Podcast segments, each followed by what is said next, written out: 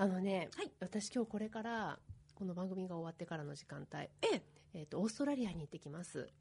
これからですか？あら、それはまた。明日のね朝4時くらいに着くんです。そうですか、なんか学会か何かですか？そうなんです。もうあほんあのケイちゃん産んでからね初めての国際学会うわー。すごい久しぶりに行くんですけど。コロナもありましたもんね。ね。あのねオーストラリアはねどうやら今なんか春なんだかなんだかよくわかんないんだけど、ええさっき気温調べたら28度わあ、暑い。湿度50何パーセントさすがオーストラリアですね。ねあの今年の札幌の夏みたいな感じのところに私だけ巻き戻ってきますみたいな感じにまた行っちゃうのね、あっちの世界にって感じですね。また頑張らなきゃいけないですね。頑張らなきゃいけないでも体が大変そうですね。ね、うんでもうまいこと、まあ、今日もそういう話だし、ええあのうまいこと自分の体合わせて戻ってきて、また土産話でもできたらなと思います。わあ、楽しみにしてます。はい、それでは、ドクタートークのラジオ診療室。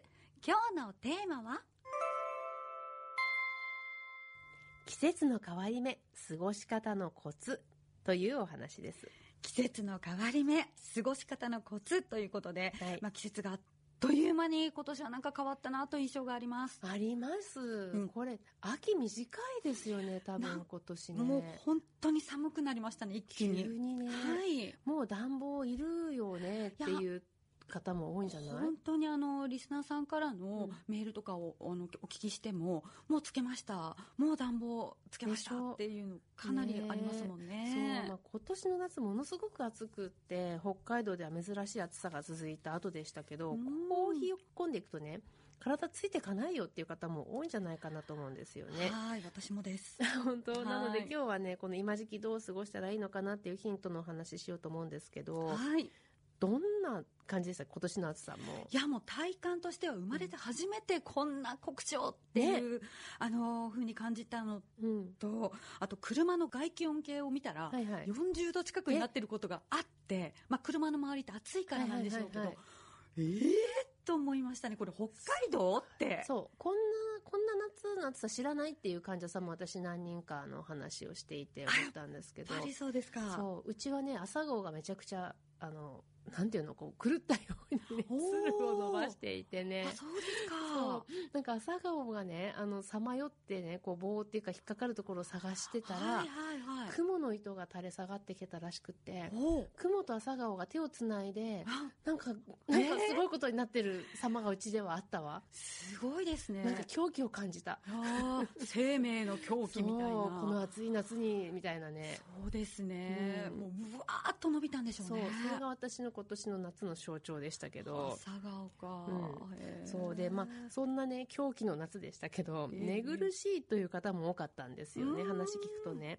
なので私その辺のね論文を調べてみたんですけどこれが医学ではなくて環境学とか建築学の分野の先生が発表されているものが多くてとても参考になったんですよね。あ睡眠に、うん。あの環境と建築っていうのの観点なんですね暑さっていう。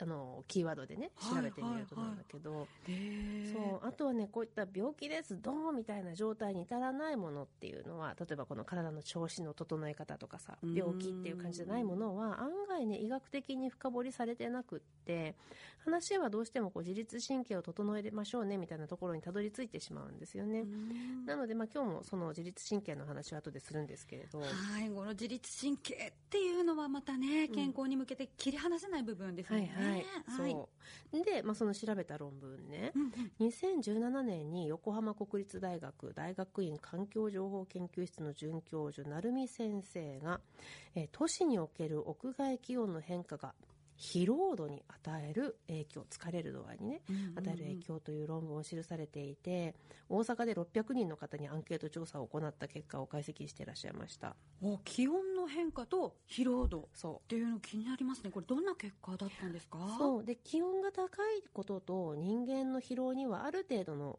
相関関係結びつきがあるだろうということが示されてましてね。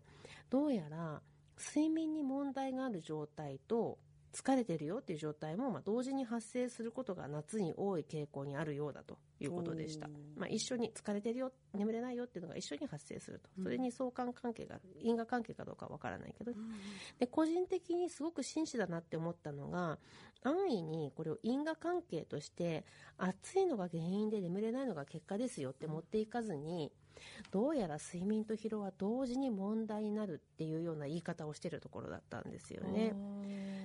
事柄にこう恣意的に意味をこじつけないのは科学としてもとっても大事なことなので。そうですね。私も暑いから眠れないって簡単に思ってしまうんですけれども。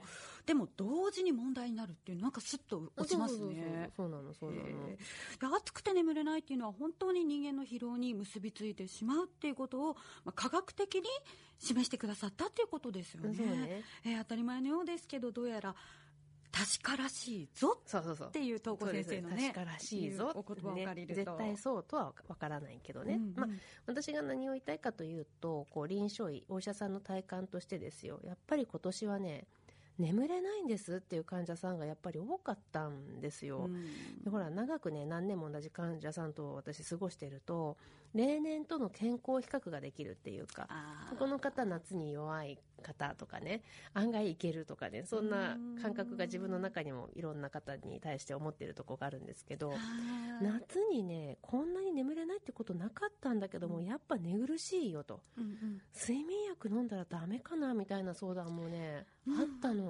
いやでもそのかかりつけ医がいてくださるっていうもうそういうところがありがたいところですよね。ちゃんと比較できるんですもんね、うん、いやでも今年はね本当に眠れないって深刻に悩んだ方多かったでしょうね。ねそうですよね。だからそこはやっぱり切実な問題も因果だろうが相関だろうがどうでもいいけど辛いもんは辛いんじゃんみたいな。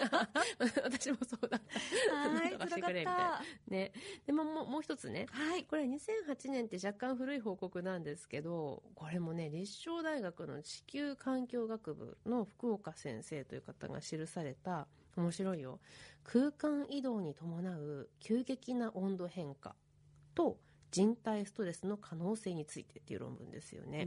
でこれ空間移動に伴う急激な温度変化って冷暖房の影響のことを紐解いてこう言ってるんですけど、はい急激な温度変化に毎日体をさらすことでこう冷房のところ行ってまた外出て暑いみたいなこれ繰り返すことでどうもね体が適応できなくなってしまう。疲れちゃう。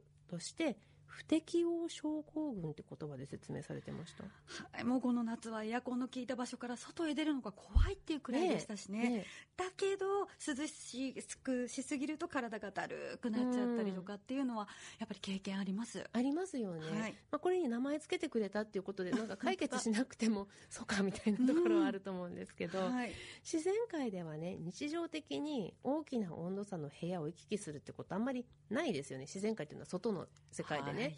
ね、人間も哺乳類だから動物ってこと忘れてはいけないんですけど。そうでした。もう以前の放送で東子先生は人は昔獲物を飼って、ね、生きていた。だから動くことは大切っておっしゃってましたけど私たちの体も自然の摂理が流れているっていうことを忘れてはいけないんですよね。そうなんですよ。こんな便利な世の中になったのは、うん、もう言っても100年200年ぐらいでしょ、うん、そんなね人間の体って進化すぐしませんからね、はい、でまあ、自律神経の話なんですけど恒常性っていうのがキーワードですね。恒常性ですか？そうそうそう。うんうん、あの常にこう太陽とかの恒星のこう、うん、で神弁に、えー、渡る、はい、に常。に性質の性恒常性ね、はい、あの体っていうのは定常状態に保つようにできている。そしてその維持には結構な労力が必要だとカロリーを消費して保ってんだぞっていう前提があるんですよ。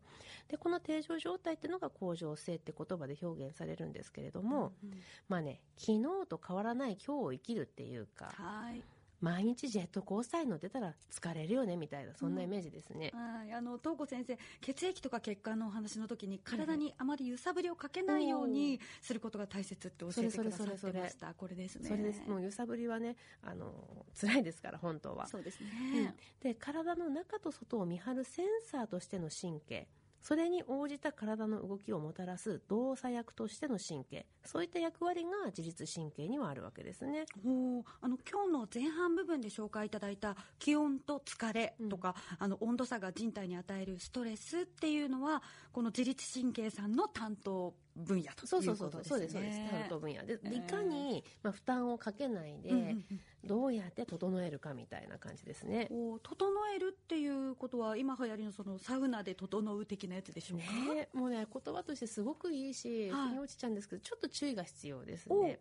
こうなんていうかねイメージとしてはこうぐちゃぐちゃにここにはねこの書類をさこうやって集めてさ、でこうやってこうトントントンって机に叩きつけてまとめますよね。あはいはい。こう縦横縦横って。やりますやります、うまあ、たまにぐしゃーってなりそうそうそうますけどねそう。でね繊細な紙だとこうぐちゃってなるじゃないですか。おおはい。強い紙だったらいいけど。もう柔らかいのはね。そうそう。あもしかしてそれがサウナっておっしゃりたいんですか？そうそう。はだからあはあ。あなたの体が強い紙ならこうトントントンって整うかもしれないけど、うん。まあ、弱い人だとうんぐしゃっていくので そう無理しないでほしいの、うんうんうん。それこそねヒートショックとかコールドショックとかを起こすっていうことがありますよ。はい。あの急に暖かいとこ冷たいとこ行くとねあの血管とかがうまいこと対応できなくて、うんまあ、血圧とかに影響を及ぼして命にかかることもあるみたいですね。はいなんていうかねこうサウナはインスタント自律神経調整テクニックみたいなねお とーころがあるかもしれませんね。はい。リラックスできる方はいいですけど健康法として万人には推奨しないです。あーあの注意書きもねしっかり書いてありますもんね。サウあそうそうなんだ。ナの前とか温泉のじゃあもう前にねみんな読んでぜひぜひはい。それ本当よ多分ね。大事ですね。で本当に整える。本当に整えるためには、はい。まず生活リズムを大事にすることです。うん。朝起きて夜寝る、うん。リラックスして過ごす。やっぱりそこですね。そう。なので寝る前にリラックスするためにお風呂に入るのはおすすめですよ。へー私ね眠れない時よくお風呂入ります。いいですね。肩まで使ってリラックスですね。えーということはよく言われていますが運動やストレス解消っていうのもいいですか？大事なことですね。わこんな暑い夏の後の急な冷え込み今ねある程度意識的に自律神経を整えることで少しは過ごしやすくなるかもしれないです。まあ、近道するよりやっぱ基本的なことですよ。地道にする方が結局は楽になるかもしれないね、今日は季節の変わり目過ごし方のコツというお話でした。